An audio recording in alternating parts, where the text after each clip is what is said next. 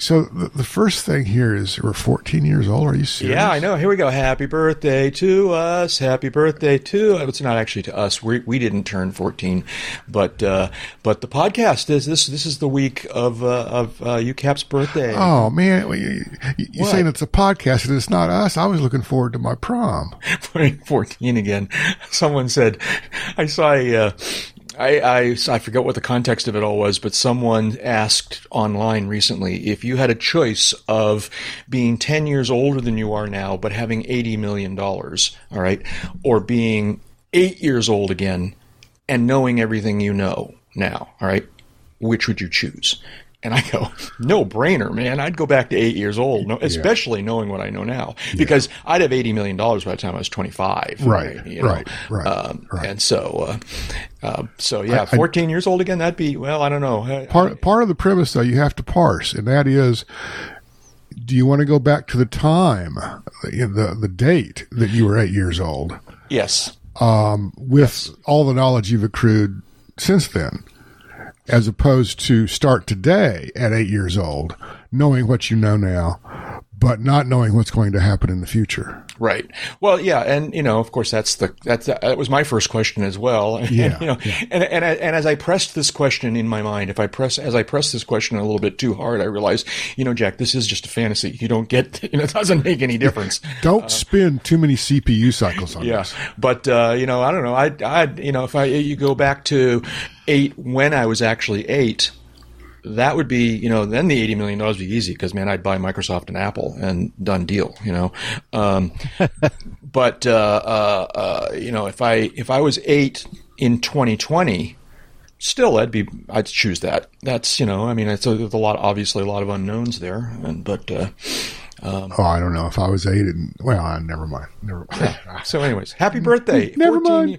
fourteen years ago. fourteen Holy years. moly. Uh, where, where, where, where's the cake and candles? Uh, it's on its way. FedEx. Uh, oh. I was going to send it U S mail, but I wanted it to get there before we were fifteen. Yes. Yuck, yuck, yuck, yuck. Yeah, that's yuck, a, that's yuck. a, a joke that we shouldn't be, even be wandering into. We're, uh, we're here all week, folks. We're here all week. Um, I, ho- I hope you remembered to light the candles. Yeah. Uh, you just made me glance at the uh, recording button to make sure I had pushed the button. I did. Um, you did. Uh, fourteen years away. I mean, any, any, I mean, you know, we're joking around about being fourteen years old again, but uh, it's like crazy to do this podcast for fourteen years. I, I, uh, I didn't think we were going to make fourteen episodes. Uh, tell me about it. You know, well, I thought we'd go more than fourteen episodes, but I, I know you've said that before, and, and I don't blame you for having feeling that, but um, it's. I, I figured six weeks in yeah, and out. Yeah. We'd okay. find out nobody was listening but our mothers, and. That'd be yeah. the end of it. My yeah. mom never listened, ever, I don't think. Yeah. I'd be surprised to discover that my mom ever listened to an episode. I don't podcast. think I ever told my mother that I was doing a podcast. Well, see, okay. that's, that so, brings us into a whole nother that's area a, of your That's life, a very yeah. Freudian thing going on there, maybe. Oh, yeah. The shame. My son's a podcaster. I know, exactly. I know. Exactly. Well, no, no, because back then it would have been my son's a what? Uh, that's what, the big, What's you know, a podcast? Yeah, that well, was one of the big differences between now and fourteen years ago is uh, – is how we had to explain. You know, it was always like, I'm doing this this uh, uncontrolled airspace. It's a podcast. A podcast is, you had to always continue with that. Well, you know, at, towards the end, I think my mother, if I had told her that I was a podcaster, that she would have said, well, your sexual orientation is all your business.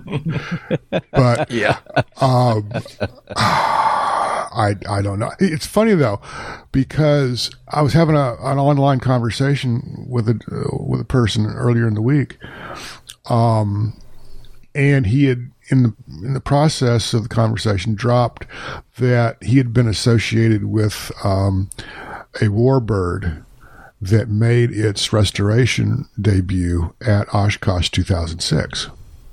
Uh, okay, yep. And I was like, well, let's see, two thousand, Oshkosh two thousand six. I was managing editor at AirVenture Today, mm-hmm. um, this, this, that, and the other thing. And, oh, wait a second. That's the Oshkosh at which the three of us decided or were cajoled by Jack into doing a, a podcast. Yep. That was, that was the... That's the year of the infamous that's the year that, the sushi that place. This gelled, and that and that shortly after, uh, fourteen years ago, we uh, started doing uh, the podcast. Yep. Yep. And that was interesting. So anyways, I guess uh, we'll get it right eventually. But yeah, uh, you know, the, the, the beatings will continue. That's right. That's right. Thank you. Congratulations, guys. Congratulations to y'all, too. And so to all of us, let's keep on. Yeah. And, yeah. and by the way, I, I, I, before I change the subject completely, I want to t- uh, uh, credit or thank you to. So I, from time to time, I hear from a listener who says, I've been listening since the very beginning, believe it or not. I mean, that's yeah. just amazing to me. And uh, yeah, yeah. Um, thank you to all the listeners who have listened for two episodes or, or uh, uh, you know, one thousand nine. No, it's not one thousand nine. It's about it's about five hundred ten now. Uh, and, uh, you know. Uh, thank you to everybody. You guys, thanks to the listeners. Thanks to uh, the internet. Thanks to all this good stuff. It's been fun. Not done yet. Not done yet. And with a little luck, we'll see you next year for our fifteenth. fifteenth. Uh, yeah, fifteenth. Fiftieth. I like that. The fiftieth. Yeah. Fifteenth. Uh, yeah. Well, we'll call the. We'll, we'll get to the sixteenth, and we'll call it the fiftieth because we're playing with numbers these days, and it can it can be you know. It's like I control the horizontal, I control the vertical. We can, we can be call these numbers anything we want. Well, if you choose but, the right base value, it, you know, it's easy to do. I know. Yeah. Can I know. you could you roll this back up right, please? Yeah, that's yeah, right. That's right. Yeah, yeah. So, um, so what's the deal? They found an unexploded bomb at Lakeland Airport in Florida, that's, the place where Sun and Fun is located. That's what the, the news report says. Um, okay, it's not exactly a, an unexploded bomb, but it's live kind, missile, a live missile, a which live, could be better or worse than an unexploded bomb, depending yeah. on you know what they mean by live missile. Now, this story that we saw kind of goes out of its way to say it's serious but not crazy dangerous, um, and um, right. So who would it, Jeb? You put this on the on yeah. This, well, tell uh, us what, all, this, what this, the story is. Yeah. First of all, this is from the Tampa Bay Times um, on August seventeenth, and uh, there's. In addition to, of course, Sun and Fun, there are other businesses and, and, and concerns at the Lakeland uh, Linder uh, Airport, in where Sun and Fun occurs each or used to occur each year. Um, so, one of the businesses at that airport is a, a defense contractor, and this defense contractor discovered that it had taken delivery of what is being called a live missile. Mm-hmm. Um. Basically, the, the, the quote from the company says, in the process of evaluating shipments to Draken International's Lakeland facility, our team discovered an object with questionable markings.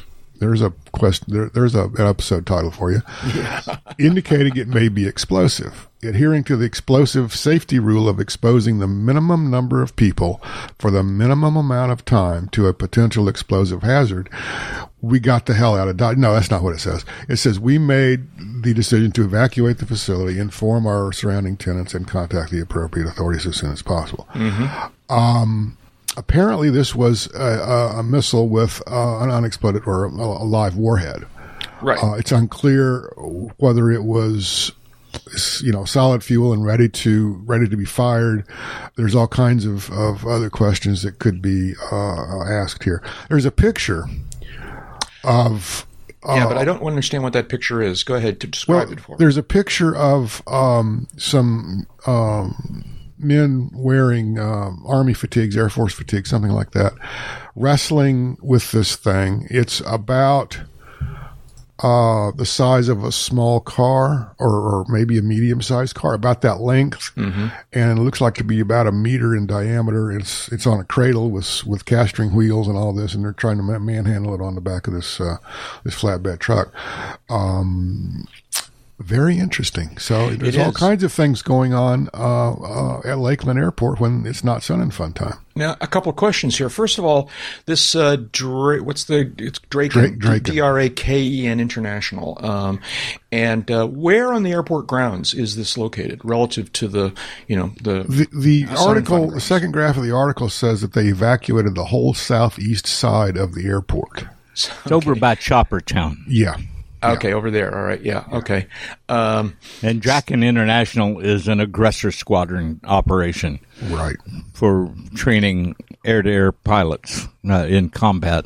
I see. So it's a what a non-governmental training operation for yep. the military? It's a private private contractor. Yeah. I, I haven't Googled them, but there's a an old I don't say old, but it's a, a not a current generation Saab manufactured um, fighter called the Draken, and many of them have found their ways into private hands. I see. I see. And I suspect uh, that it's named after that type of airplane.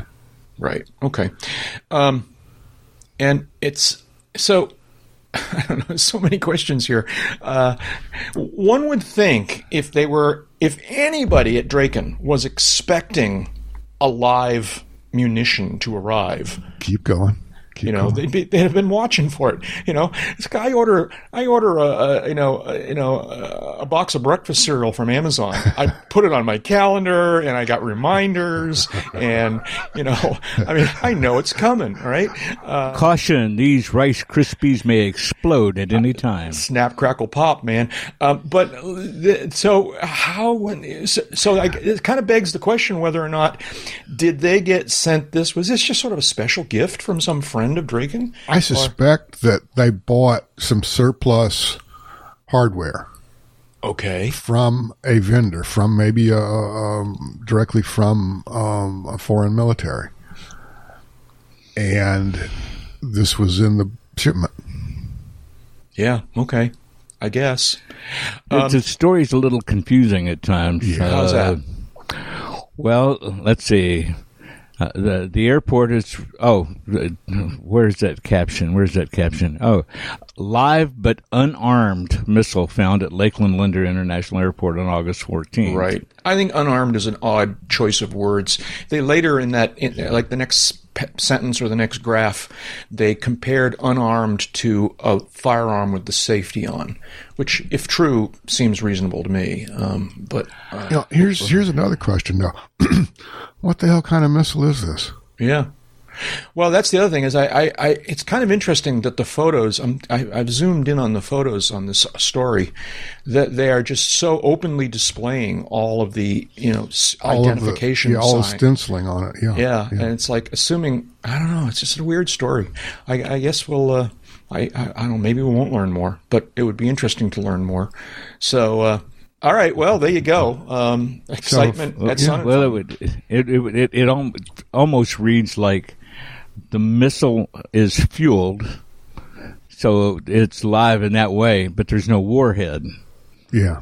Or if there is a warhead, it's an inert warhead like they would use in a practice missile. Yeah. Uh, uh, either I, way, it, its big risk is in the propellant igniting and... If only. Yeah, right. I mean, if that's all there was, it's still pretty dangerous. I thought I read someplace in this story that it that it implied that the warhead was in place, but I may have mis- I may not have seen that. Yeah. Anyways, um, all right. Well, it sounds like... I mean, according, if this story is to be believed, um, it's a weird situation, but it seems like everybody sort of did the right thing. I mean, on our side, whoever sent this may have not done the right thing, but uh, um, there we go. Well, you know, whoever sent this is uh, someone probably got fired. You sent them a live missile. You're supposed to send them a dummy missile, you know.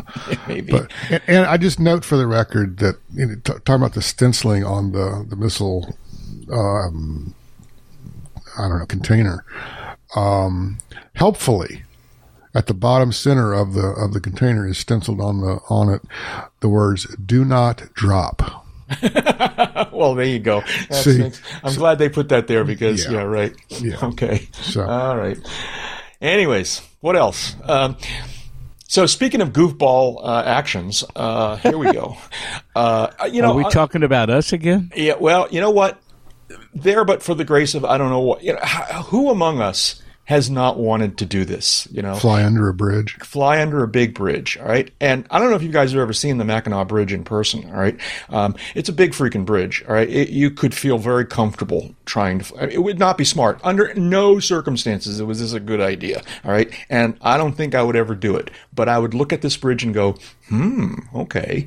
You know, that would be fun, all right? Well, apparently the other day, and now more than apparently, there's video. Um, the other day, a small aircraft, one of our kinds of airplanes, Um, flew underneath the Mackinac Bridge up there in the upper or the beginning of the Upper Peninsula of uh, of uh, Michigan, and uh, and it's caused a a thing. It's like the detectives are after him, which I think is kind well, of well. And there was a lot headline. of traffic on the bridge at the time. Yeah, you know, and that's kind of. I, I mean, that's serious too. If it had gone badly wrong, that would have been a bad situation. Yeah, um, yeah. But if you're going to do it, you know, maybe not have so many witnesses. Well, you know what. clearly there wasn't a lot of common good sense involved yeah. in this whole yeah. thing. Um, but uh, yeah, small airplane. Uh, um, the video I saw, which was very far away, made it look Cherokee-like, I thought. You know, that kind of a low This wing. Looked like a high-wing tail dragger. You thought like it was high-wing? Okay. Yeah, yeah. It, it's pretty distant in the video I, I looked at. And they, they've sent out the word asking for anybody else who shot video of it. And I can't imagine there isn't some more video floating around or, or photos, you know, still pictures of it floating around. And, uh, you know, this pilot's, this pilot's sitting someplace going, oh my gosh, oh my gosh, oh my gosh, oh my gosh, they're going to find me, they're going to find me. Um, what law did he break? So I'm not convinced that, I hope, uh, clearly there would be pilot certificate, you know, well, issues the, here. The primary F A R is um, ninety-one thirteen, careless and reckless.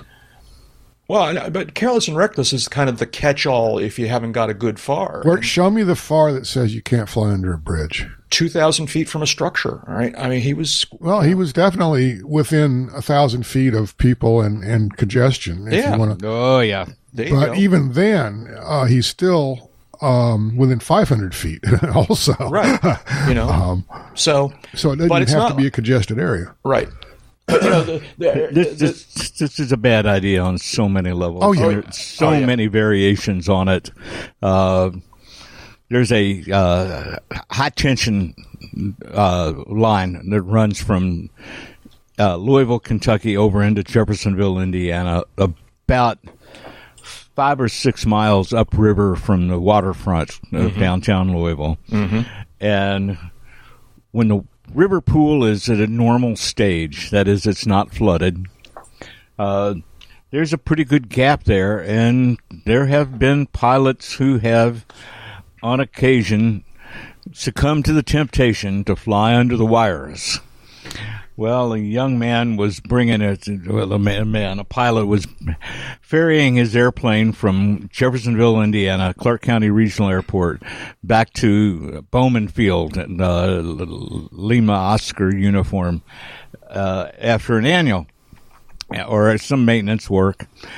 And he had friends at this restaurant that's right at the end, at the end of the uh, high tension lines on the Kentucky side, a place called Kingfish. It sits right on the water. And pretty decent restaurant, uh, great view. They got boat docks and all this jazz. And uh, he told friends that he would meet them at the Kingfish after he dropped the airplane off at Bowman.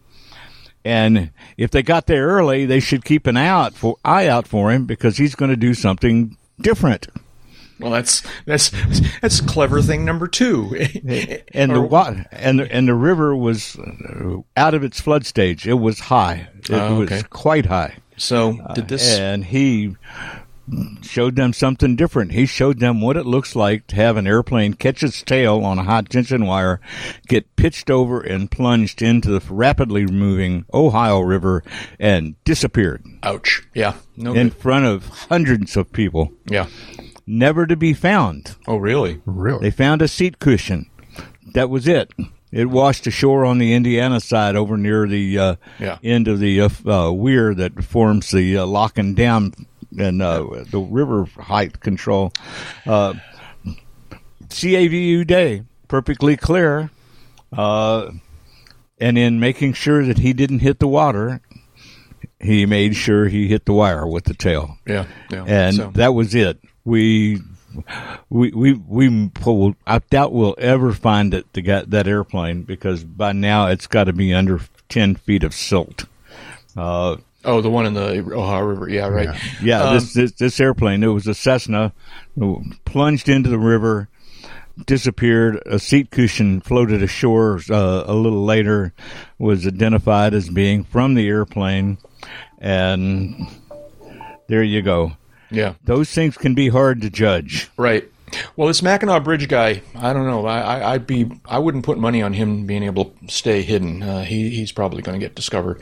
Um, if you really have to do this, whether it's under the wires on the Ohio River or under the Mackinac Bridge, um, I understand that the new Microsoft Flight Simulator is very realistic. Do it there. Yeah, uh, that or just go lie down until the feeling goes away. Yeah, right. Put a put a wet towel on your head and uh, uh, have a scotch, and then you won't be legal. Oh, wait, you weren't going to be legal anyway. That may be that may be what caused the problem in the first place. Hold my beer, watch this kind of thing. I don't know. Jeb, how you doing? How's the weather? Is it hot down there? Or is it it's hot and muggy. Yeah, um, which is kind of par for the course. Um, Somewhere near Sarasota, Florida. I haven't said so, that in a while. I figured I'd sneak yeah, that in. Yeah, um, uh, but uh, yesterday it rained on and off, uh, some showers and whatnot. Uh, today, it, uh, uh, fairly blue sky right now, uh, a little bit of a breeze, um, and it's not that bad of a day. Mm-hmm. Nice. What yeah. you been working on? What you been doing? Anything fun? Um, you know, non, um, non-magazine related projects, uh, around the house and, and what I got a little, I got a lot of little balls up in the air right now, uh, as far as, uh, uh, extracurricular stuff is concerned, uh-huh. but, uh-huh. uh, uh, getting ready to buckle down and, and crank out the next issue. It's going to be October's issue, man. I'm t- I just, The the year is flying by. I know. Which some would say is probably not a bad thing. Right. Uh, but we're soon going to be in, in twenty twenty-one, and, and uh, I don't know what to think about that. Yeah, I know. I but know. Uh, other than that, my my life is fairly normal. Yeah, okay. Other than that, other than that, like other you know, other than that, Missus Lincoln. Other than that, yeah, that's right. Yeah. Anyways, all right. Well, but um, there, there was there was one thing I um when we talked about this briefly. Yeah. Excuse me. Uh, there was one thing. Uh, I came across this morning that I thought was a very good little example of how things can go wrong and how you handle them. Yeah. Uh, even at uh, um, the, the airline, uh, the Part one twenty-one right. level. Yeah, you just handed us this literally yeah. when we got on the phone, and I haven't had a chance to read it. You tell me about it. Yeah, this is a, a FedEx seven sixty-seven uh, freighter um, trying to land at Los Angeles last night. Um... Or maybe it was the day before, but got an unsafe gear indication. Okay. W- when they were uh, trying to land, and uh, left main landing gear would not go down and lock. Uh huh. Um, they went around, went into a holding pattern, worked all the checklists. Um, then you know they said, "Well, we've done everything we can do here, um, so we we still have an unsafe, you know, could be the indicator, could be whatever." Flew a low approach to L A X. Um, the the article I'm looking at from the Aviation Herald says an inspection from the ground could not solidly determine whether the left lane, whether the left main gear was down. The gear doors were open. That doesn't mean anything to me, and I don't know if the gear doors are supposed to be open or not. Um, then they did another flyby with someone a little bit better equipped or prepared uh, on the ground, uh, got down as low as three hundred feet, said the left main gear did not appear in position. Then they said, well, we're going to go out and we're going to orbit for a little bit longer and talk to maintenance, talk to operations and whatnot. Um, did another hold at five thousand feet for this time, like forty minutes, and said, hey, you know, there's nothing we can do about this. Um, so we're going to do a partial gear down landing. And they did so.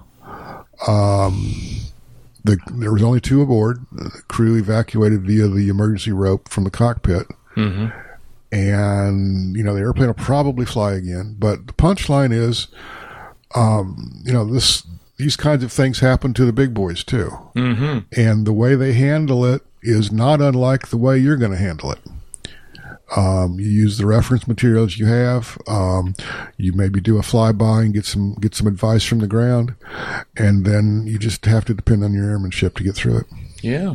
Interesting story. It is. Yeah. Yeah.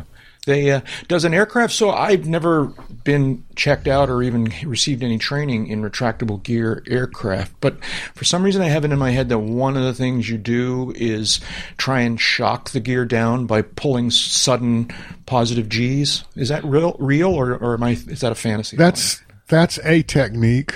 When all else fails, you might. And my be, question would be, would they do that on a big aircraft like this? I don't know. It's probably, yeah. probably contraindicated, as they say. Yeah. Um, they have to evaluate the risk of doing that. And it's my recollection that transport category aircraft aren't stressed to the same G levels as smaller aircraft are.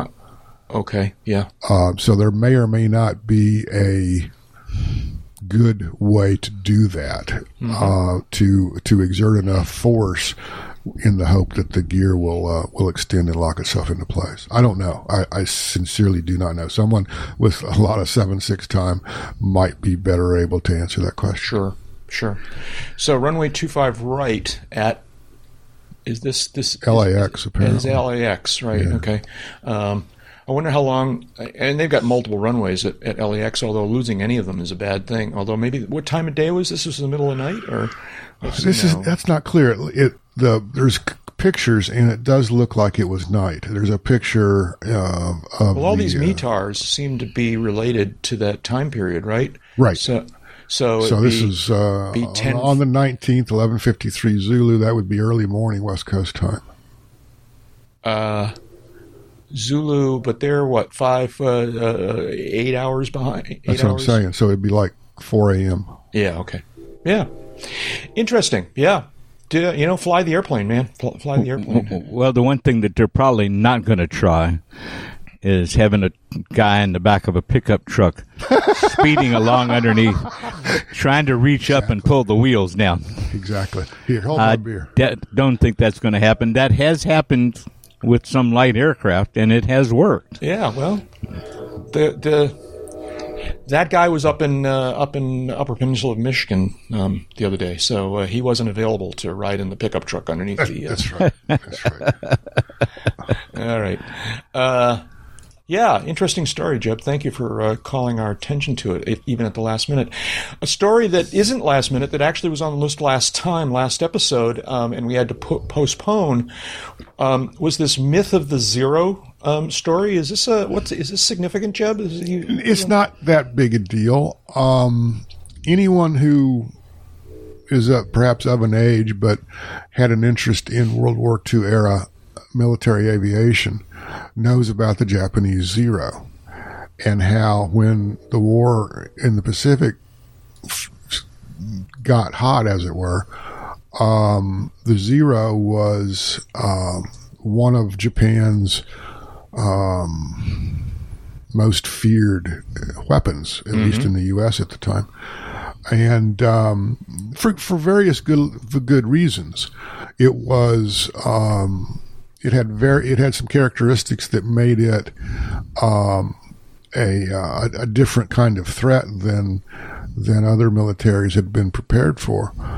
Um, it had some drawbacks uh, as as time went on, especially.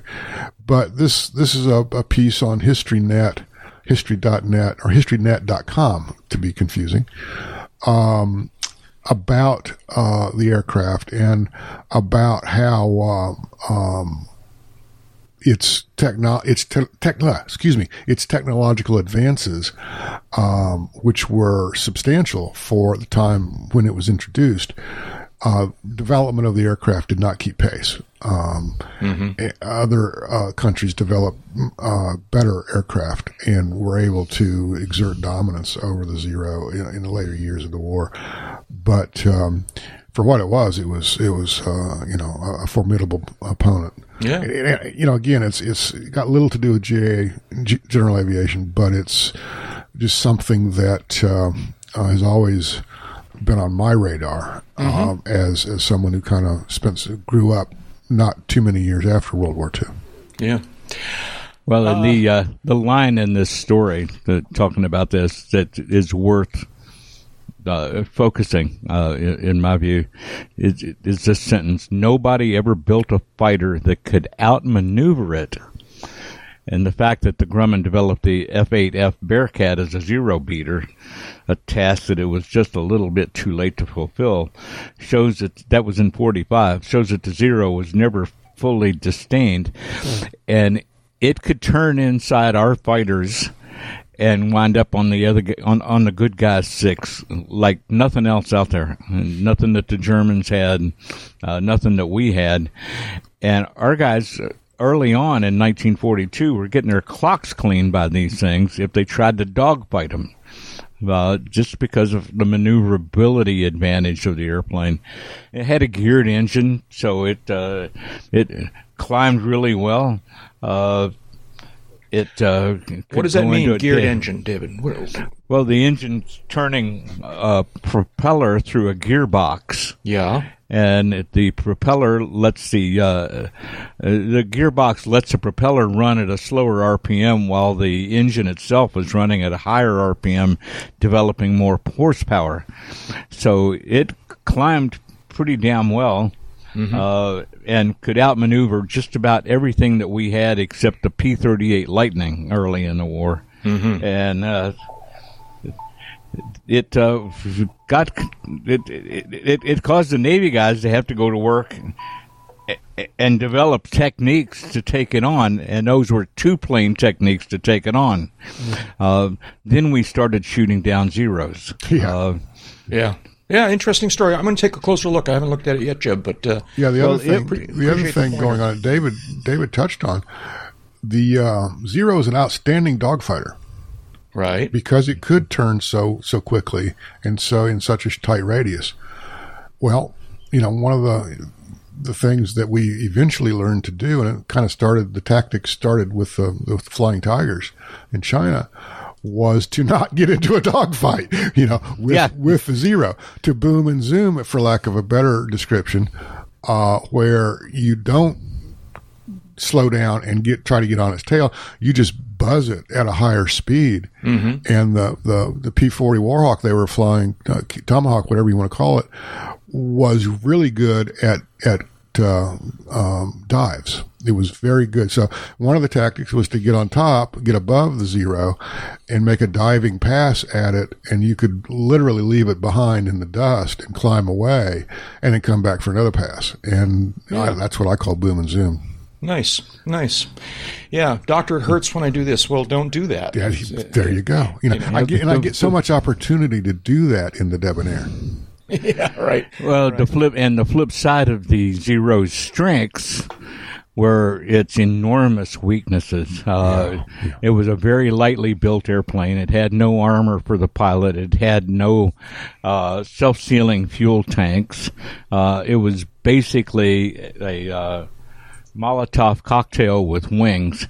If you could get a, a, a tracer through the fuel tanks, uh, that was basically the end of the fight, because the tracers would ignite the fuel and it would go up and mm-hmm. come yeah. apart. Usually the wing would separate just outboard of the uh, uh, fuselage, uh, whatever side got hit, uh, and into the drink. And once we figured that out, uh, we did pretty well against them, but it was getting to the point of having that figured out where we were taking a beating. Yeah, cool. Very cool. Okay. Um, this next item I put on the list for completely reason. Um, so first of all, the, so here's the uh, obligatory joke is that um, video cameras in the landing gear well would have solved, or not solved, but would have been useful during that FedEx freighter problem that we talked about a minute ago. Um But someone mounted a camera in the in the gear well, I guess, of a of a seven four or seven forty seven. That's that's um, what this says, yeah. And uh, and so we've got some video of uh, of various stages of flight uh, from an interesting view. Someone referred to it as a stowaway view, which I think is a little I don't know. That's uh, it's a little bit. Uh, it's cold. A little rough. Yeah, yeah right. Yeah. yeah. But anyways, no. The reason I wanted to uh, to and it's an interesting video, and there'll be a link in the show notes if anybody wants to look at it. Um, it's. Uh, uh, Is and Jeb, I, and if you don't want me to want this in here, I'll cut it out. But huh. I, I know you've been experimenting with cameras. Well, not experimenting airplane. yet. I've been planning to experiment. Okay, so you haven't actually shot. I haven't footage. gotten out and shot any video with the you, airplane. You bought one or two I bought GoPros. One, I bought a GoPro. I've got a couple of choices for external mounts. Uh, and as as as I confided to you when I, we were talking about this several weeks ago, uh, one of the things that I've never seen my airplane do is retract its landing gear. I've yeah. seen it on, on jacks right. in the hangar. But, but from, right, in but flight. In flight, I've never seen the, the gear exta- retraction extension cycle. Uh, so I'm going kind of looking forward to, to doing that, gearing, yeah. uh, gearing it up for, let me, let me rephrase this for a moment, uh, putting some camera gear on the airplane to, to capture that kind of video. Cool. That'd be interesting to see if yeah. you're if you care to share it with us. Yeah, we'll, we'll see comes. how it comes out. I'm not yeah, pro- exactly. making any promises. I know the feeling. Yeah, I know. I know. but I, uh, I know the feeling. Cool. Well, you know, with that yeah. in mind, I mean, what have you been up to? Uh, same, you know, I mean, like you said, hunkered down for the, for the pandemic. Uh, the weather up here has been, so I, I, I was complaining about the hot heat and humidity, um, last episode, but we, we crossed the line. I, long ago, and almost back to my childhood, I identified a a sort of a of a of a uh, milestone. That's not the right word, but a, a turning point in the climate up here, which is, uh, mid-August. It, it, it cools off very noticeably. Like over the span of a week, it'll go from being hot and humid to being almost fall-like. And uh, and of course, with climate change, you know, everything's up for grabs, and we don't know whether this is still going to happen. But it may well have happened in the, since we did the last episode, because uh, it's it's definitely cooled off and, and dried out a little bit, and uh, um, and so it's it's uh, very comfortable. It's getting into what is my favorite time of year in New England, which is the fall. Um, I mean, not, in a, and of course, everybody talks about the leaf colors, you know, the foliage, and that's nice, but I grew up with it, so it's kind of like, yeah, okay. Um, but the weather in the fall here is beautiful. I love it a lot. And, uh, and th- this may trigger me to finally do all the preparation and get all the safety stuff in order so that I can go get current again and, and go fly for the fall, because it's a beautiful time of year to go flying. Um, it's, it's, it just breaks my heart, Jack, that, that um, it's the weather's been too hot for you to get out up there and go flying. And now, you know, and now only when things are down into the seventies and, and, and mid eighties that you can find it in your in your vast yeah. uh, uh, reserve of, of yeah. Uh, of, um, um, go ahead. I don't. I, whatever. You, you, I know. Yeah. O- right. Only when it's cooler do you feel like going flying, I guess. Only when it's cooler do I even feel like going out of my apartment, is what it boils down to. But uh, um, anyways, again, um, air conditioning. Air, air conditioning. Yeah. Well, so that's, Jack. Yeah. What have you been up to? Yeah, I know, huh? I. Uh, So I've been so I've been enduring the weather as the weather changes. Um, I'm making still making multiple trips to Lookout Point um, to uh, collect stuff, getting this shop set up, which is still taking longer than I thought. Still haven't gotten that motorcycle over there yet. One of these days, so I'm gonna go rent a U-Haul and uh, and get my motorcycle over there, and and then then the the shop activities will will begin in earnest.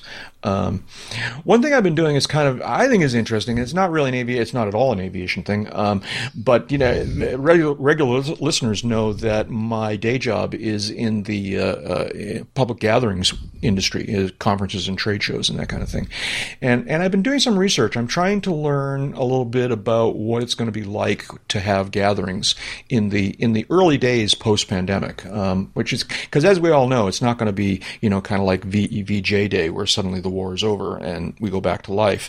Um, it's going to be a, a gradual thing, um, and uh, um, and so the hopefully when they finally get to do events and I get to go back to work, it's still going to be with precautions. And so I'm trying to kind of educate myself about what those precautions are. It's, it's an interesting field. A lot of people are thinking about it. A lot of people way more knowledgeable about, about ep- epidemiology than me. Uh, did I get that right? I think I did. Um, So the whole thing about, you know, when we start to return to conferences and trade shows, you know, the obvious things like there's going to be a lot of hand sanitizer stations and and marks on the ground for, for six-foot distancing still, even in the early days of the recovery, um, and probably masks still. Um, but also things like um, having um, – Um, heat sensor camera stations at the doorways, so that as people are passing through the turnstiles, so to speak, um, they will be on a on a uh, infrared camera, um, which is able to uh, flag people who seem to have higher temper, a fever, quite frankly. All right, um, which is interesting. I've I've seen stories about that being done in other countries around the world, um, and they're talking about that being a, a, a one way to keep public gatherings or group gatherings safe. And so, so I'm doing a little research. It's going to be interesting. Uh, this is, you know, this is, uh, we live in interesting times, and we sure do. So, uh, I'm doing a lot of that. Um, The other thing I'm doing is uh, is uh, uh, feeling a lot of gratitude towards our listeners, and particularly the ones who have been helping us out with financial donations through PayPal and Patreon. Um, if you are enjoying this podcast and you like what we're doing here, uh, please consider supporting it uh, with a financial donation. As little as a few dollars a month is a big help in in covering the expenses of doing this podcast. You can send individual donations to the U CAP tip jar via PayPal, uh, and we'd like to thank uh, a couple of recent uh, tip jar uh, uh, supporters. Uh, Michael S., uh, big thank you, and uh, John, yes, yes, uh, yes, thank yes. you for uh, for your help through the PayPal tip jar. And you can also uh, automatically make a, be a monthly supporter uh, via the excellent and secure service Patreon. Uh, and uh, we want to thank uh, a handful of our ongoing Patreon Patreon supporters, uh, Gary and Dave and J D and Bruce, Terry and Greg, Elliot, Christopher, and so many others. You guys are great. Thank you very much. We really appreciate it.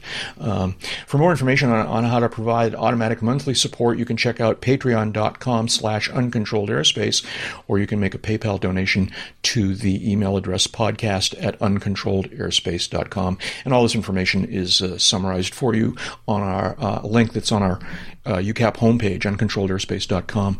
Uh, click there and, and get more about that. Thanks to everybody for your help. We really appreciate it. Listener uh, sent uh, or contacted us. I'm trying to remember exactly how, what was the nature of this contact. I guess it was a, a Twitter message uh, from uh, listener Joel O. Um, and Joel asked us about the subject of upgrading to a more powerful plane. He says, uh, hi, I'm a huge fan of the Uncontrolled Airspace podcast. Have you ever tackled the question of a pilot and owner looking to move up to a higher performance plane? I have a Beech Musketeer, five hundred hours P I C, about half cross-country. The Musketeer is great, and it cruises at one hundred twenty knots. Um, it's a great time builder uh, with performance better than a Skyhawk, but he says, I'm looking to an instrument rating, and my rides needs needs an upgrade for avionics and an autopilot for more serious cross-country. Um, I'd like something about fifty knots faster, um, and he has a family of four with luggage, and so he's considering upgrading his Musketeer. Uh, you, you guys have any thoughts? We talked about this for, an, for another listener recently, and so I don't necessarily need to completely rehash that ground. Um, but, uh, um, you know, any, any thought? I, I, an aircraft that does one hundred twenty knots um, already seems like yeah. a pretty appreciable small airplane. Well. Um, yeah, look at that. But it may not carry very many people. Yeah. Yeah. Musketeer is a great airplane, and, and more importantly, it's a very stable I F R platform. Um, and it's, you know, like all Beechcraft, it's, it's built like a tank. Um, one hundred twenty knots, seven hundred nautical miles, do the math. Um, uh, that's going to be a five hour trip, however we cut it. And probably going to want to stop for gas or, or take a break or something like that. Family of four with luggage and trying to go seven hundred nautical miles nonstop, you need a Beech uh, Bonanza A thirty-six. Or a Comanche two sixty. Yeah, possibly. Possibly. Okay. Um, David, was that the Comanche that you had? No, I had a one eighty. Because you did almost exactly this. You yep. started out with a, yep. a, a, a relatively smaller aircraft, uh, relatively le- less performance, and upgraded um, after a while to a to the Comanche, which had better performance, more performance. Oh, um, not only had better performance, it had more room. It had a real luggage compartment with a door on the outside. Uh, yeah, the... Our first airplane was a, uh, a uh, Cherokee one forty Delta uh, with a one hundred sixty horse engine, uh, and it cruised along at a smoking one ten, one fifteen knots. Yeah, okay, uh, yep. Which made the Lakeland trip about eleven hours of flying. Uh, and it was on the second Sun and Fun trip when uh, when my bride asked how much more expensive it would be to fly something fast enough to get us to Lakeland so we could set up camp while it's still daylight, quote unquote. Uh, we started shopping there, wound up uh, settling on, not settling on, but deciding on a, a, a Comanche. And then we narrowed it down further from there to the uh, one eighty, it being the best bang for the buck that we could get. Mm-hmm, mm-hmm. Because the two fifty, uh, which was the most plentiful at the time, it was twenty percent faster, but it took forty percent more fuel to do okay. that. Did you, uh, when you were, did you make consider other makes and models back at that time? Oh, yeah. Oh, yeah. We looked at uh, Cessna Cardinals, uh, looked at a couple of Bonanzas, uh, a couple of nice ones. Uh, if the owners had been a little less proud of them, uh, we we might have wound up flying one of those, and one of those was a uh, V-tail. Uh, and I already knew about the little wigwag that the short body v- V-tails uh, are prone to.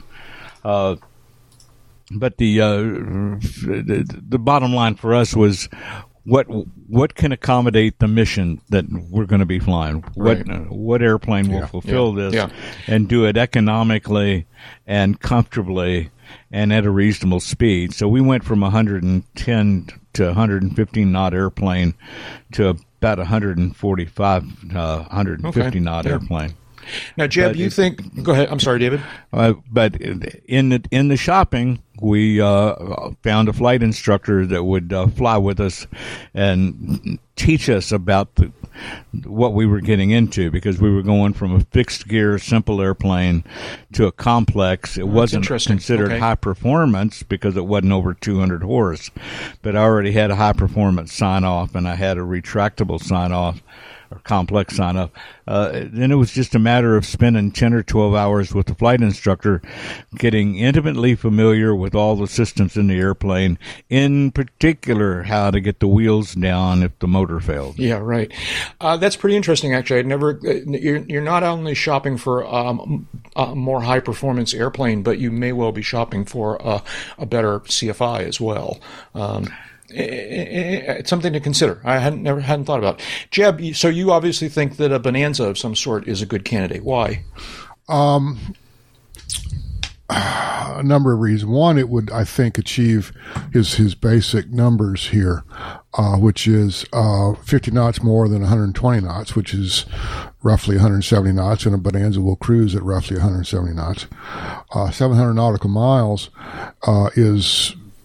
Even for a um, a uh, Bonanza with uh, standard uh, fuel capacity, seventy-four gallons, that's not a problem. Uh, you'll, you, and you'll have adequate reserves, uh, presuming there's not just some uh, uh, um, hellacious t- uh, headwind.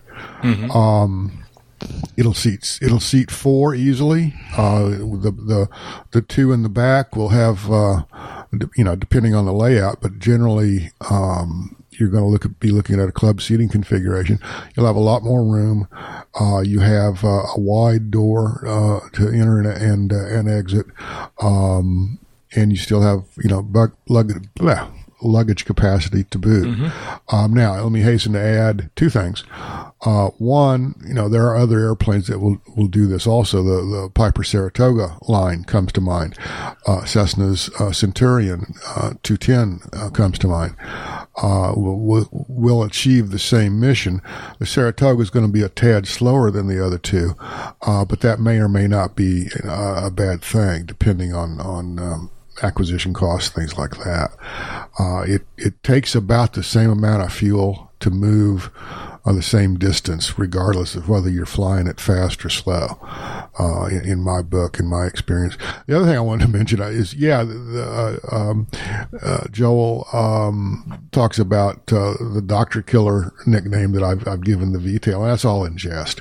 Uh, uh, the, the full the full hit is uh, fork-tailed Doctor Killing Wigglebird, um, but that's that's more of a of a cut at the V-tail owners and pilots out there. There, uh, in in favor of the standard, quote unquote, standard tail Bonanzas like the thirty-three and the thirty-six. Is the V-tail Bonanza inherently more of a handful to fly, or no. is it just a bad reputation? No, it's it's just got a bad rep. Um, um, it was when it was first introduced in the late forties. Uh, it became very popular with a certain uh, type of professional, a doctor. as, as was the classic example. And um, perhaps the doctors were not as well trained or, or as they could have been. Um, there were some some accidents. Some, the the uh, the day the music died involved a V-tail Bonanza.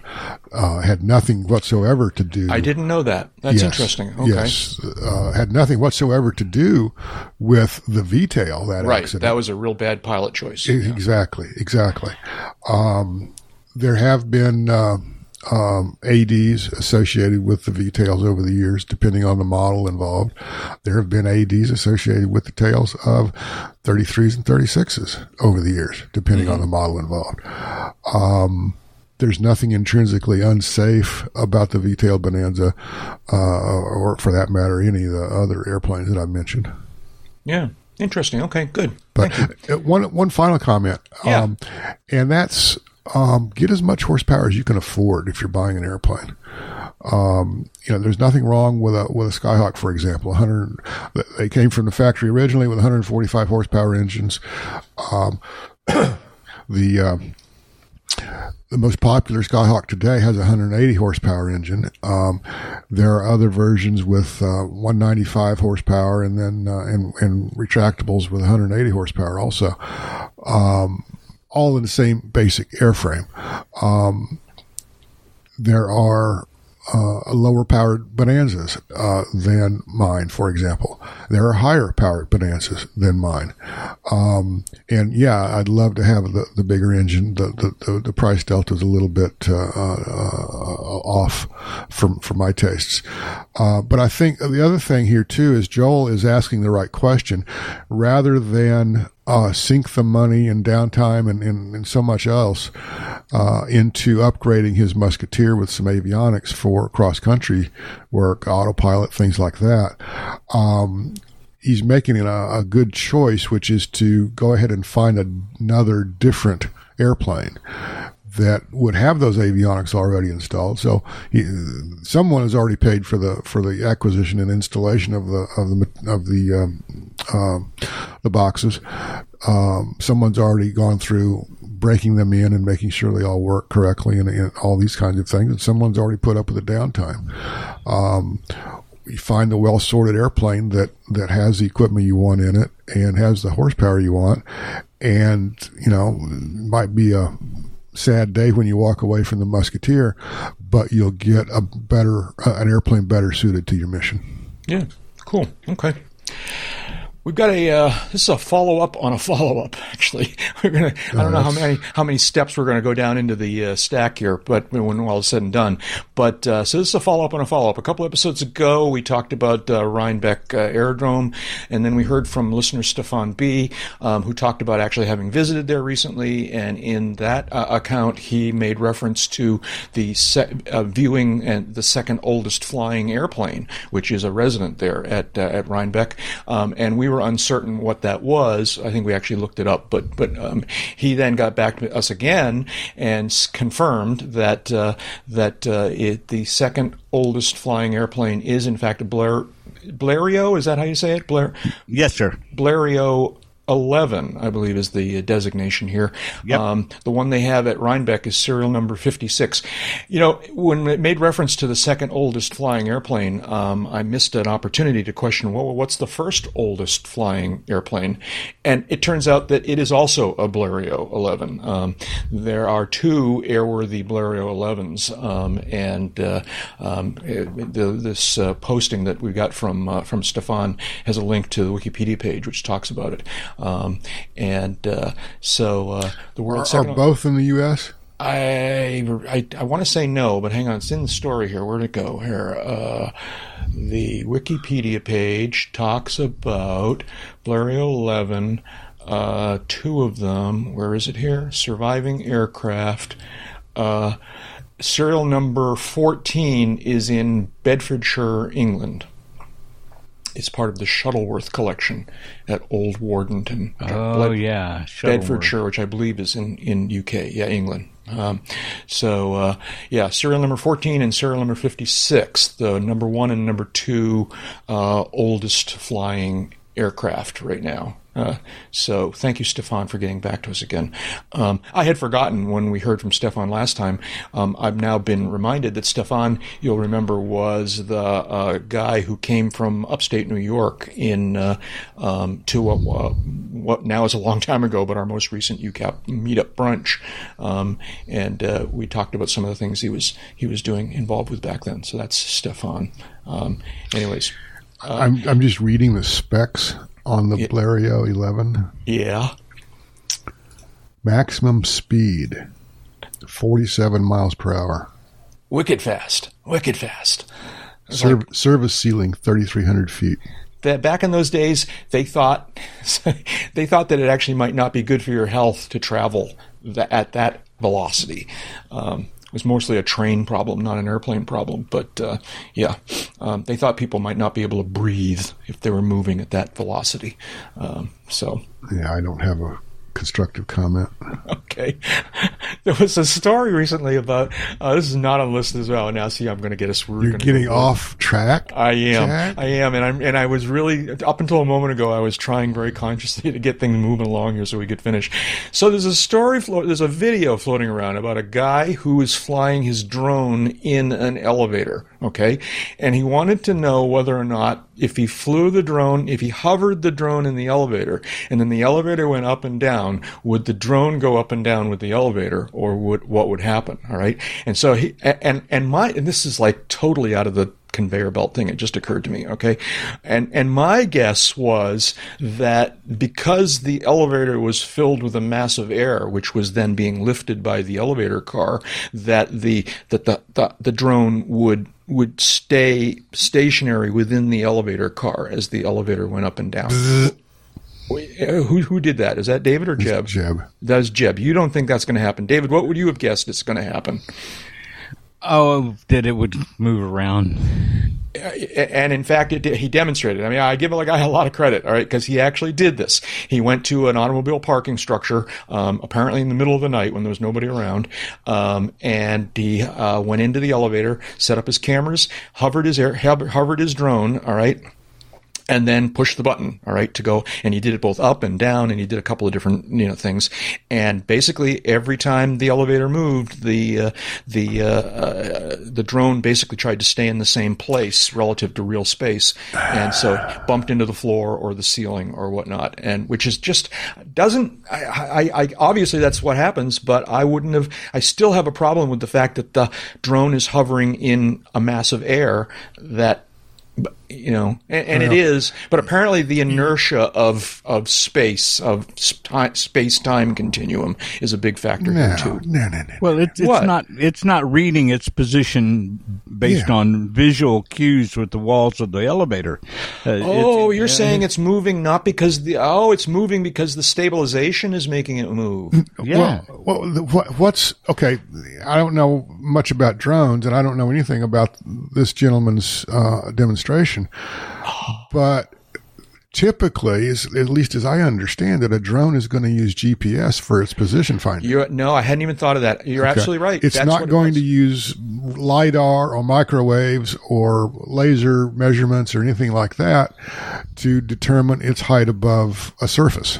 And so it, it recognized that it was moving and tried to stand. It was oh, okay. See, it, all right it, then. It, I need to see this test done again. Yeah, now we need to turn it, off that stabilization. It, it it recognized. Yeah, that's the thing. You know, if you turn off the stabilization and say, "All right, stay right where you are," without any reference to any outside nav sources or or uh, anything like that, it's probably going to go up and down just fine, staying in the middle of the elevator. Yeah. Okay. okay. All but right. Once we, once you reference something like G P S or some other um, station keeping uh, process that the yeah. that the drone might have, it's going to want to stay at fifty-five feet above ground or no, or, I, or one thousand feet M S L, and the elevator is going to go up and down, and the the drone's going to try to compensate. I'm sold. I I absolutely I never thought of that, but I absolutely think that makes sense. Yeah. Okay. All right. Well, digression aside, let's I gotta, we got to move on here.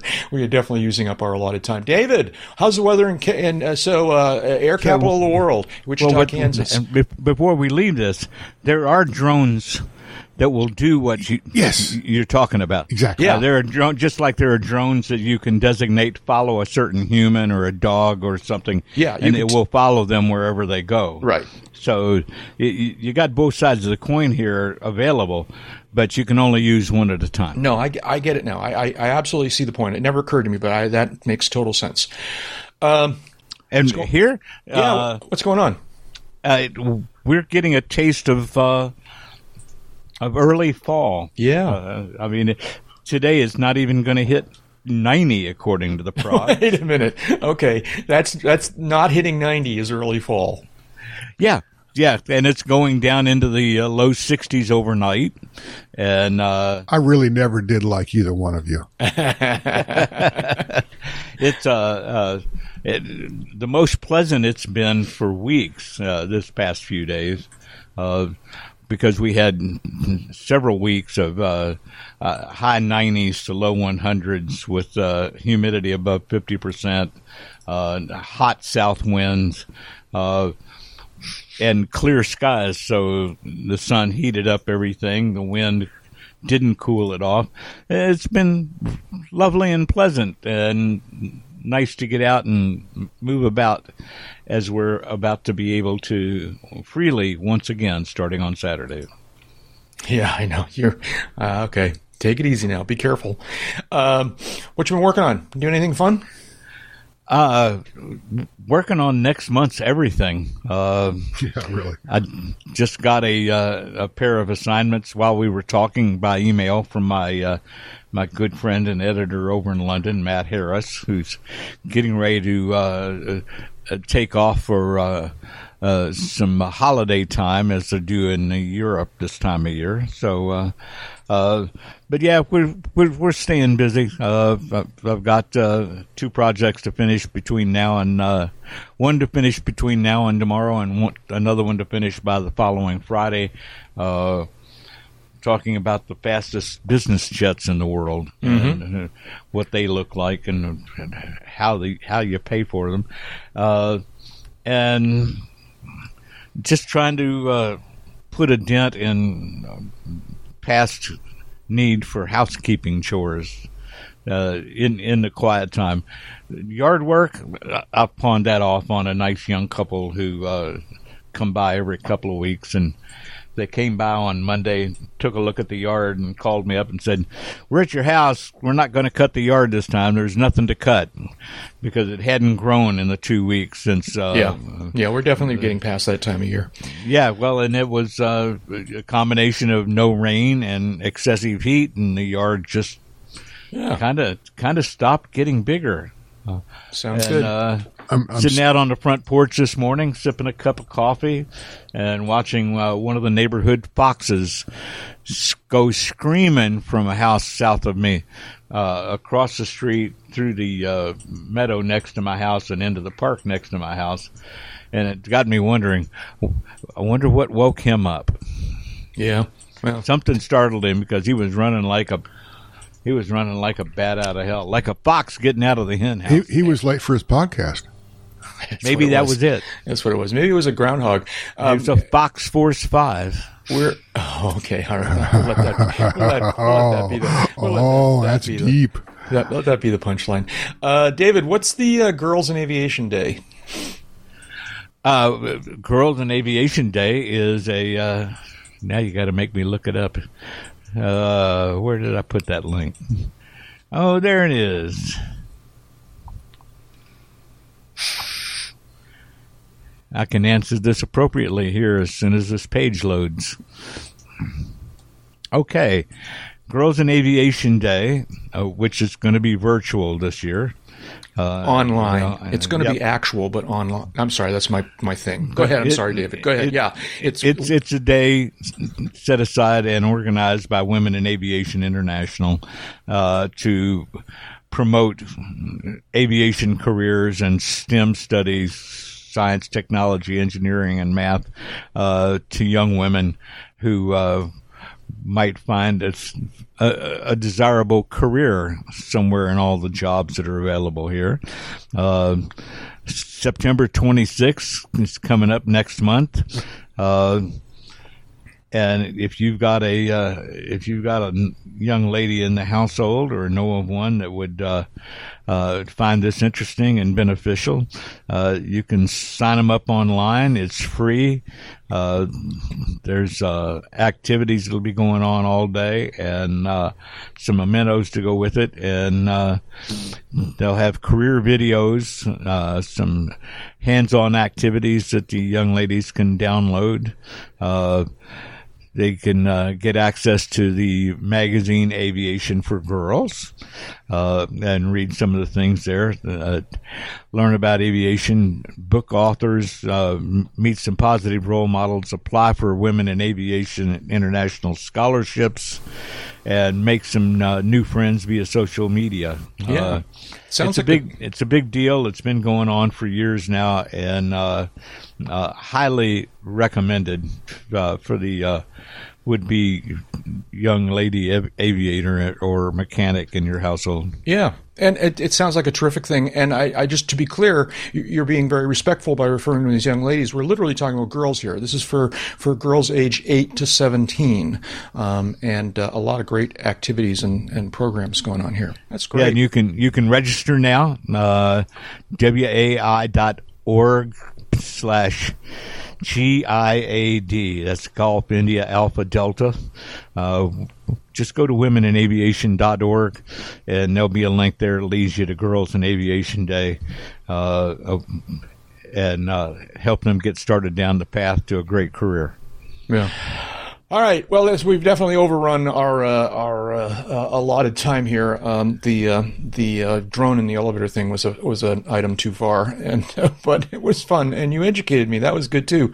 Uh, so, anyways, uh, thank you guys. I appreciate it. It's always a blast to get together with you and and, and talk about airplanes.